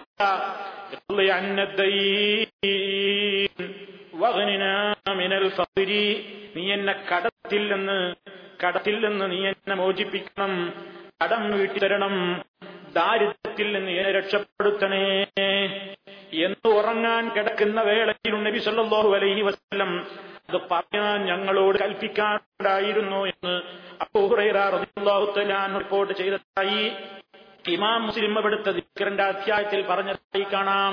അപ്പൊ ഇത് മനസ്സിനൊരു സന്തോഷം നൽകുന്ന, മനുഷ്യൻ ഉറക്ക് കളിയ സംഗതിയാണ് കടം. കടം ശരിക്കും ഉറങ്ങാൻ കഴിയില്ല. കടപ്പാത്തിലുള്ള കിടന്നതല്ലാതെ ഉറങ്ങാൻ പറ്റുമോ? പിന്നെ മനസ്സിൽ ബേജാറല്ലേ, കടക്കണിയല്ലേ, ഇപ്പൊ നാളെ നേരം ഒരു കടക്കാരനെ കാണണ്ടേ, ഒരു ചോദിക്കൂലേ, ഇവന് ഉറക്ക് വരില്ല. ദാരിദ്ര്യം മനുഷ്യനെ പ്രയാസപ്പെടുത്തും. കടക്കണി മാത്രമല്ല, തന്റേതായ പ്രശ്നങ്ങൾ, തന്റെ കാര്യങ്ങളൊക്കെ ഒരുപാട് ബാക്കി കിടക്കുന്നു. പഠിച്ചോനെ, ഞാൻ എത്ര കൊല്ലായി ഇങ്ങനെ ജീവിക്കാൻ തുടങ്ങിയ പ്രശ്നങ്ങളൊക്കെ ബാക്കിയാണല്ലോ. ആ വിഷമം ഒരുത്തന്റെ ഉറക്കം നഷ്ടപ്പെടുത്തും, ഭക്ഷണത്തിന്റെ രുചി നഷ്ടപ്പെടുത്തും. കണ്ടോ, ഉറങ്ങാൻ കിടക്കുന്ന അവസരത്തിൽ അള്ളാഹുവിനോട് വരെ പഠിച്ചോനെ നീയല്ലേ എല്ലാത്തിനും കഴിവുള്ളവൻ, നീ വാഹിദല്ലേ, നീ ബാത്തിനല്ലേ, എന്തിന്റെ റബ്ബല്ലേ, എന്നെയും പഠിച്ചത് നീ, റബ്ബനാ റബ്ബ കുല്ലി ശൈ, എന്നെ പഠിച്ചത് എല്ലാരെ പഠിച്ചത് നീയല്ലേ, ആകാശമികളുടെ നീന്താവേ, എല്ലാം അള്ളാഹുവിനെ പുകഴ്ത്തി അവന്റെ ഓരോ പേരിലെടുത്ത് പറഞ്ഞിട്ടാണ് ചോദിച്ചത്.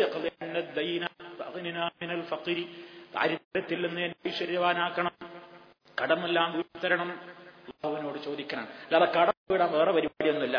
കടം വീടാൻ ബദരീങ്ങളെ ബൈത്ത് ഇങ്ങനെ അവിടെ ഇരിച്ചാൽ അങ്ങോട്ട് കടം വീട്ടിക്കോളും, അല്ലെങ്കിൽ അതിങ്ങനെ കൊണ്ടു കടന്നാൽ കടം വീട്ടിക്കോളും, അല്ലെങ്കിൽ തങ്ങൾ പാപ മന്ത്രിച്ചൂരി അരിക്കല്ലും ചരടുന്ന കയ്യമ്മ കിട്ടിയാൽ, അല്ലെങ്കിൽ പണപ്പെട്ടിയിരിക്കിയാൽ പിന്നെ കടം ഉണ്ടാവില്ല, ബുദ്ധിമുട്ടുണ്ടാവില്ല എന്നല്ല.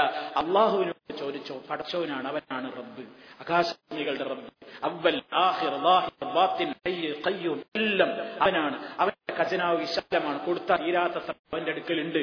അവനിൽ പ്രത്യേകിച്ച് അർപ്പിച്ചോ. ആ നിലക്ക് കണ്ടോ, അതുകൂടി നമ്മൾ മനസ്സിലാക്കുക. അല്ലാഹുവിനോട് ആ നിലക്കുള്ള എല്ലാ ശർറുകളിൽ നിന്നും പടച്ചവനോട് മോചനം തേടുന്ന ഒരു പ്രാർത്ഥന കൂടിയാണ് ഉറങ്ങാൻ കിടക്കുന്ന വേളയിൽ നബി സല്ലല്ലാഹു അലൈഹി വസല്ലം കിടപ്പറയിച്ചാൽ ഞങ്ങളോട് പറയാൻ വേണ്ടി കൽപ്പിച്ചതെന്ന് അബൂ ഹുറൈറ റളിയല്ലാഹു തആല പറഞ്ഞിരിക്കുകയാണ്. അപ്പൊ സുഹൃത്തുക്കളെ, ആ നിലക്കെല്ലാം അല്ലാഹു സുബ്ഹാനഹു വ തആലയെ പുകഴ്ത്തുന്ന അവന്റേതായ ഗുണവിശേഷങ്ങളെ പരിചയപ്പെടുത്തുന്ന ഭാഗങ്ങളാണ് നമ്മൾ ഈ പറഞ്ഞു കൊണ്ടിരിക്കുന്നത്. അപ്പൊ ഇതിലൂടെയൊക്കെ ജീവിതത്തിൽ നമുക്കുണ്ടാകേണ്ടുന്ന മാറ്റങ്ങളെ കുറിച്ചുകൂടി നാം ശ്രദ്ധിക്കുക. അതേപോലെ തന്നെ പടച്ചതമ്പുരാൻ അവന്റെ നാമമായി പറഞ്ഞതാണ് അൽ ഹമീദ്. അൽ ഹമീദ് എന്ന നാമം, അവൻ ഹമീദാണ്. അല്ലാഹു സുബ്ഹാനഹു വ തആല ഹമീദാണ് എന്ന് പറഞ്ഞാൽ എന്താണ്? നമ്മളെ പേരുണ്ടല്ലേ അബ്ദുൽ ഹമീദ്. അവൻ എന്തായി ഹമീദ്? ഹമീദ് എന്ന് പറഞ്ഞാൽ എല്ലാവർക്കും അറിയാം സ്തുതി എന്നാണ്.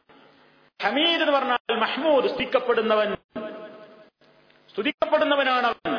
ഹമീദായ അല്ലാഹു സുബ്ഹാനഹു വ തആല എന്ന് പറയുമ്പോൾ, പടച്ച തമ്പുരാനെ സംബന്ധിച്ച് അവൻ ഹമീദ് എന്ന് വിശ്വസിക്കുമ്പോ നമ്മുടെ മനസ്സിലുണ്ടായിരിക്കേണ്ടത് എന്താണ്? ഇബ്നു ജരീർ തബരി വിശദീകരിക്കുന്നു, വഅലമൂ, നിങ്ങൾ മനസ്സിലാക്കിക്കോ, അന്നല്ലാഹ ഗനിയ്യുൻ ഹമീദ്, അല്ലാഹു ഗനിയാണ് കേട്ടോ, അവൻ ഹമീദാണ്. അഥവാ അന്നഹു മഹ്മൂദുൻ ഇൻദ ഖൽഖിഹി, അവന്റെ പടപ്പുകൾക്കിടയിൽ എപ്പോഴും സ്തുതിക്കപ്പെടുന്നവൻ അല്ലാഹുവാണ്. സർവസ്തുതിക്കും അർഹതയുള്ള, എല്ലാവരുടെയും സ്തുതി കിട്ടാൻ അർഹതയുള്ളവൻ അല്ലാഹു മാത്രമാണ്. കാരണം ബിമാ ഔലാഹും മിൻ നിഅമിഹി വബസത ലഹും മിൻ ഫളിഹി, അല്ലാഹുവിന്റെ കണക്കില്ലാത്ത നിഅമത്തുകളിൽ നിന്നും അവന്റെ കണക്കറ്റ ഫളിലുകളിൽ നിന്നും അവന്റെ അടിമകൾക്ക് വാരിക്കോയി ചൊരിഞ്ഞു കൊടുത്തതിന് ഏതവസരത്തിലും അവനെ എത്ര സ്തുതിച്ചാലും മതിയാകുന്നതല്ല. ഏതവസരത്തിലും നീ അവനെയാണ് സ്തുതിക്കേണ്ടത്. അൽഹംദുലില്ലാഹി അലാ കുല്ലി ഹാൽ, എല്ലാ അവസരത്തിലും നീ അവനെ സ്തുതിച്ചോ.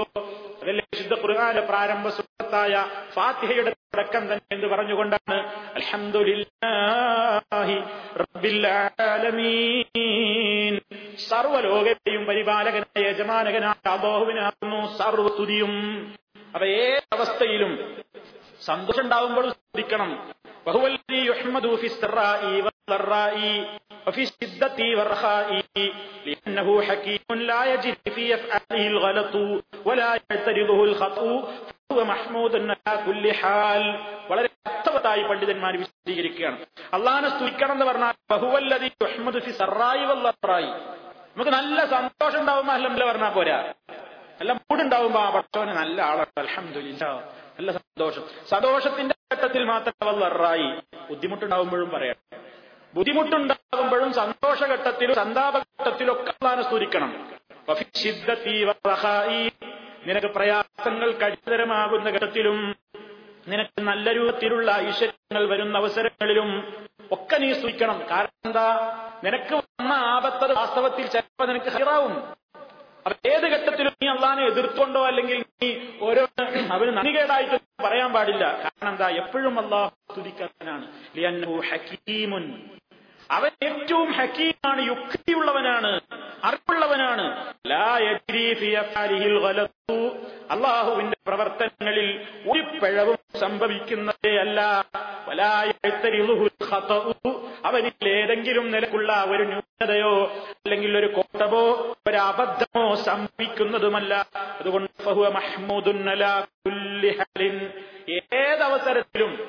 ഏതവസരത്തിലും അള്ളാഹുവിനെ സ്തുതിക്കുകയാണ് വേണ്ടത്. അപ്പൊ നമുക്കൊരു പ്രയാസമുണ്ടായി, പ്രയാസമായി പഠിച്ചോനെ നല്ല സ്തുതിയാവ കൊടുക്കേണ്ടി, ഇപ്പൊ സ്തുതി തന്നെ കൊടുക്കേണ്ടി, ഇപ്പൊ ഞാൻ ആകെ അവിടെ കഷ്ടപ്പെട്ടിരിക്കുകയാണ്, അങ്ങനെ തോന്നാൻ പാടില്ല.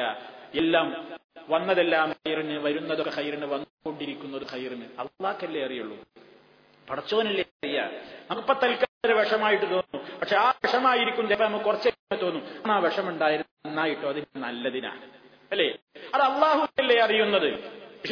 പറഞ്ഞില്ലേ, നിങ്ങൾ ചില കാര്യങ്ങൾ ഇഷ്ടപ്പെടുന്നു, പക്ഷേ അത് നിങ്ങൾക്ക് ശർത്തായിരിക്കാം ഭാവിയിൽ. നിങ്ങൾ ഇപ്പൊ ചില കാര്യങ്ങൾ വെറുക്കുന്നു, പക്ഷേ അതായിരിക്കും ഭാവിയിൽ നിനക്ക് ഹൈറായി വരുന്നത്. അല്ലാഹു എല്ലാം അറിയുന്നവൻ. നിങ്ങളാവട്ടെ നിങ്ങൾ അറിയുന്നവരുമല്ല. അപ്പൊ പഠിച്ചവനെ അറിയുള്ളൂ. എനിക്കൊരു കാര്യം, ഇപ്പൊ ഒരു കാര്യം ഞാൻ വിചാരിക്കാം ഇത് ഹൈറാണ്, എങ്ങനെ ഓർമ്മിക്കുക, അള്ളാഹുക്കേ അറിയുള്ളൂ. ഇതുകൊണ്ട് ഇനിയിപ്പോ എന്താ വരാൻ പോകുന്നത്, ചിലപ്പോൾ ഞാൻ വിചാരിക്കും ഇതെനിക്ക് ഷർറാണ്, എങ്ങനെ വരാൻ കഴിയില്ല, അള്ളാഹുവിനെ അറിയുള്ളൂ.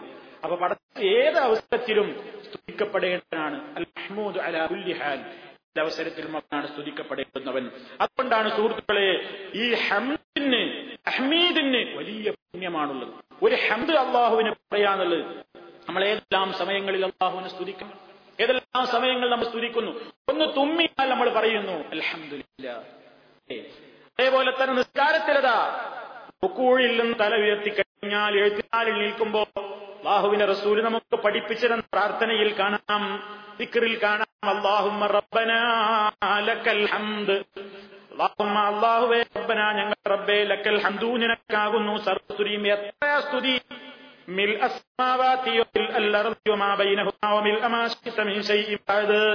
ആകാശത്ത് നിറയെ, ഭൂമികൾ നിറയെ, രണ്ടിനും ഇടയിലുള്ളത് നിറയെ, അതേപോലെ തന്നെ പിന്നെ അതിന്റെ ശേഷം നീ ഉദ്ദേശിച്ചതൊക്കെ നിറയെ, മുഴുവൻ എല്ലാം. പിന്നെ ബാക്കിയുള്ളത് ആകാശവും ഭൂമി അതിന്റെ ഇടയിലുള്ളതും പിന്നെ ബാക്കിയൊക്കെ എന്നാ പറയുന്നത്. സർവസ്തുതിയും എന്നർത്ഥം അല്ലാഹുവിനെ പറയുന്ന ഹംദ്. അതേപോലെ തന്നെ നമ്മൾ നിസ്കരിക്കാൻ വേണ്ടി ഇതാ അല്ലാഹുവിന്റെ റസൂല് രാത്രി എഴുന്നേൽക്കും പറയാറുണ്ട് اللهم لك الحمد وأنت نور السماوات والأرض ولك الحمد وأنت قيوم السماوات والأرض ولك الحمد وأنت رب السماوات والأرض ومن فيهن. ഇങ്ങനെ ഹംദ് ഇങ്ങനെ പടച്ചോനെ നിനക്കാണ് സ്തുതി. ഈ ഹംദിന് വലിയ റേറ്റാണുള്ളത്. ഒരിക്കൽ നബി സല്ലല്ലാഹു അലൈഹി വസല്ലം സഹാബത്തിനെയും കൊണ്ട് നിസ്കരിക്കുന്ന അവസരത്തിൽ നബി സല്ലല്ലാഹു അലൈഹി വസല്ലം തല ഉയർത്തിയപ്പോൾ സമിഅല്ലാഹു ലിമൻ ഹമിദാണ് പറഞ്ഞു. അപ്പോൾ വേക്കിൽ നിന്ന ഒരാള് ഇത് കേട്ട് സമിഅല്ലാഹു ലിമൻ ഹമിദ പറഞ്ഞതിന് ശേഷം അയാൾ പറയുന്നു ربنا ولك الحمد حمدا كثيرا طيبا مباركا فيه അഹംദും മഹത്വപ്പെടുത്തിക്കൊണ്ട് പറയുന്നു റബ്ബനാ ഞങ്ങളുടെ റബ്ബേ വക്കൽ ഹംദു നിനക്കാകുന്നു സർവസ്തുതിയും ഹംദൻ കസീറാ ധാരാളക്കണക്കിന് ഹംദ് നിന്നിൽ അർപ്പിക്കുന്നു തയ്യിബൻ വിശിഷ്ടമായ നിലക്ക് മുബാറകൻ ഫീഹി എല്ലാം കൊണ്ടും അനുഗ്രഹീതമാക്കപ്പെടുന്ന നിലക്കുള്ള ഈ നിലക്കൻ ഹംദ് പറഞ്ഞപ്പോ കാലം കഴിഞ്ഞപ്പോൾ നബി സല്ലല്ലാഹു അലൈഹി വസല്ലം ചോദിക്കുകയാണ് മനിൽ മുതക്കല്ലിം അപ്പറഞ്ഞ ദിക്ർ ചൊല്ലിയ വ്യക്തി ആരാണ്? ഫഖാല റജുലുൻ ഖാല പറഞ്ഞു ആന ഞാനാണ് നബിയേ. അപ്പൊ നബി സല്ലല്ലാഹു അലൈഹി വസല്ലം അദ്ദേഹം ചൊല്ലിയ ആ ദിക്റിന് അംഗീകാരം കൊടുത്തുകൊണ്ട് പറയുന്നു കണ്ടോ നബിയുടെ വാക്ക്, അവിടുത്തെ പ്രവൃത്തി, അവിടുത്തെ അംഗീകാരം, അതൊക്കെയും സുന്നത്താണ്. അതാ റസൂലുള്ള അംഗീകരിച്ചുകൊണ്ട് പറയുന്നു റഅയ്തു ബിളഅതൻ വസലാസീന മലക്കൻ യബ്തദിറുനഹാ അയ്യുഹും യക്തുബുഹാ അവൽ. ഞാൻ കണ്ടുപോയി, റഅയ്തു ഞാൻ കണ്ടു, ബിളഅതൻ വസലാസീന മലക്കാ 30 ചില്ലാനം മലായികകളെ ഞാൻ കാണുകയുണ്ടായി. യബ്തദിറുനഹാ അവരൊക്കെയും തിരക്ക് കൂട്ടുന്നു. അയ്യുഹും യക്തുബുഹാ അവൽ. ദേഹം പറഞ്ഞ ഈ ദിക്റിന്റെ മഹത്വം ഞാൻ ആദ്യം രേഖപ്പെടുത്തണം എന്ന് പറഞ്ഞുകൊണ്ട് മലായികകൾ അതിന്റെ പുണ്യം രേഖപ്പെടുത്താൻ തിരക്ക് കൂട്ടുന്നതായി, ധൃതി കൂട്ടുന്നതായി ഞാൻ കാണുകയുണ്ടായി എന്ന് അല്ലാഹുവിന്റെ റസൂൽ പറഞ്ഞതായി ബുഖാരിയിൽ നമുക്ക് കാണാം. അപ്പൊ നോക്ക്, നിങ്ങൾ റബ്ബനാലക്കൽ മാത്രമേ നമുക്കറിയുള്ളൂ, അല്ലെ? റബ്ബനാലക്കൽ അത് മാത്രമല്ലല്ലോ, അതുവരൊക്കെ പറയണം. നമ്മൾ പറഞ്ഞിട്ടുണ്ട്, വിവിധ പ്രാർത്ഥനകൾ ദിക്റുകൾ പ്രവാചകൻ പഠിപ്പിച്ചത്. നമ്മൾ അങ്ങനെ വിവിധ നേരങ്ങളിൽ ചില അവസരങ്ങളിൽ അത് ചിലപ്പോൾ ഇത് അങ്ങനെ മാറി മാറി പറയണം. അപ്പോഴാണ് നബി സല്ലല്ലാഹു അലൈഹി വസല്ലമയോടുള്ള ഇത്തിബാ നമുക്കുണ്ടാവുക. ഇതിൽ നിന്ന് ആരും മനസ്സിലാക്കേണ്ടതാണ്, ഞാനൊക്കെ സ്വന്തം ദിക്ർ ഉണ്ടാക്കിക്കൂടെ?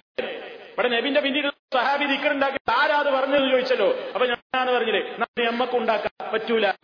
കാരണം എന്താണെന്നറിയോ, അദ്ദേഹം ഞാനാണ് പറഞ്ഞപ്പോ നബി സല്ലല്ലാഹു അലൈഹി വസല്ലം അംഗീകരിക്കാനാണ് ഉണ്ടായിരുന്നു. അല്ലാഹു റസൂലെ തെറ്റാണെങ്കിൽ തെറ്റാന്ന് പറയും, അല്ലെങ്കിൽ ആണെങ്കിൽ ആണെന്ന് പറയും. നിവേദനം അംഗീകരിച്ചു, അതുകൊണ്ടൊരു സുന്നത്തായി. നബിനെ നമ്മക്കുണ്ടായിക്കൂടെ, വേറെ ഉണ്ടാക്കുക എന്നുണ്ടെങ്കിൽ നമ്മളെ ഇരാൻ തുടങ്ങി. ഒരാള് എഴുത്തിടാലെന്ന് വേറൊരു പ്രാർത്ഥനയും തുടങ്ങി, ഇല്ല, പാടില്ല. അങ്ങനെ ഇസ്തിംബാർ ചെയ്യാൻ പാടില്ല, അതിൽ നിന്ന് ഗവേഷണം ചെയ്തെടുക്കാൻ പാടില്ല. നബി പഠിപ്പിച്ചത്തെ നിൽക്കാൻ പാടുള്ളൂ. ഇനി അതേപോലെ തന്നെ നിസ്കാരത്തിന്റെ ശേഷം തഹ്മീദിന്റെ പോരിശയായി പറയുന്നത്, നിസ്കാരത്തിന്റെ ശേഷം നമ്മൾ സുബ്ഹാനല്ലാഹ് എന്ന് 33, അൽഹംദുലില്ലാഹ് എന്ന് 33 തവണ പറയുന്നു, അല്ലേ? ആ ഹംദിന്റെ ഒക്കെ വെച്ചെത്രയാണ് സല്ലല്ലാഹു അലൈഹി വസല്ലം അതിന്റെ മഹത്വം പറയുന്നത് കേട്ടോളൂ. അത്ഹൂറു ശതുൽ ഈമാൻ വൽഹംദുലില്ലാഹി തംലഉൽ മീസാൻ വസുബ്ഹാനല്ലാഹി വൽഹംദുലില്ലാഹി തംലഅനി ഔ തംലഉ മാ ബൈനസ് സമാവാതി വൽ അർളി. ഈമാനിന്റെ പകുതിയാണ് വൃത്തിയും ശുദ്ധിയും. വൽഹംദുലില്ലാഹി വൽ അൽഹംദുലില്ലാഹി തംലഉൽ മീസാൻ. മീസാൻ നിറക്കുന്നതാണ്, നന്മയുടെ തുലാസ് നിറക്കുന്നതാണ് പടച്ചോനുള്ള ഹമീദ് ഹംദ് പറയൽ. സുബ്ഹാനല്ലാഹി അൽഹംദുലില്ലാഹി ആകാശഭൂമികളോട് നിറക്കും. ഇതൊക്കെ അതിന്റെ മഹത്വങ്ങളാണ് സുഹൃത്തുക്കളെ. നമുക്ക് വല്ല ചെലവുണ്ടോ ഒരു അൽഹംദുലില്ലാഹി പറയാൻ?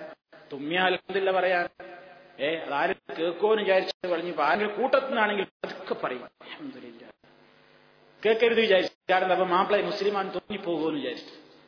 അങ്ങനെ ജീവിക്കുന്ന ഒരു കാലഘട്ടത്തിലാണ് നമ്മളുള്ളത്. സല്ലല്ലാഹു അലൈഹി വസല്ലം പറയുന്നു, അഹബ്ബുൽ കലാം ഇലല്ലാഹി അർബഉൻ. അല്ലാഹുവിലേക്ക് ഏറ്റവും ഇഷ്ടപ്പെട്ട നാലെണ്ണമുണ്ട്, നാല് വർത്തമാനം. യഥാ സുബ്ഹാനല്ലാഹി വൽഹംദുലില്ലാഹി വലാ ഇലാഹ ഇല്ലല്ലാഹു അല്ലാഹു അക്ബർ ലാ യദുറുക ബിഅയ്യിഹിന്ന ബദഅത. നീ അതിൽ ഏതുകൊണ്ട് തുടങ്ങിയാലും കുഴപ്പമില്ല. സുബ്ഹാനല്ലാഹ് കൊണ്ട് തുടങ്ങണമെന്നില്ല. അൽഹംദുലില്ലാഹി ലാ ഇലാഹ ഇല്ലല്ലാഹു അല്ലാഹു അക്ബർ സുബ്ഹാനല്ലാഹ് എന്ന് പറഞ്ഞോ, സുബ്ഹാനല്ലാഹ് അല്ലാഹു അക്ബർ ലാ ഇലാഹ ഇല്ലല്ലാഹു അൽഹംദുലില്ലാഹ് എന്ന് പറഞ്ഞോ, ഏതുകൊണ്ട് തുടങ്ങിയാലും കുഴപ്പമില്ല. നാം വളരെയേറെ അഹബ്ബായിക്കുന്ന പദങ്ങളാണ്. മാത്രമല്ല പ്രവാചകൻ പറഞ്ഞു, അള്ളാഹുവിന്റെ തൃപ്തി കിട്ടുന്ന കാര്യമാണ്. അയാളെ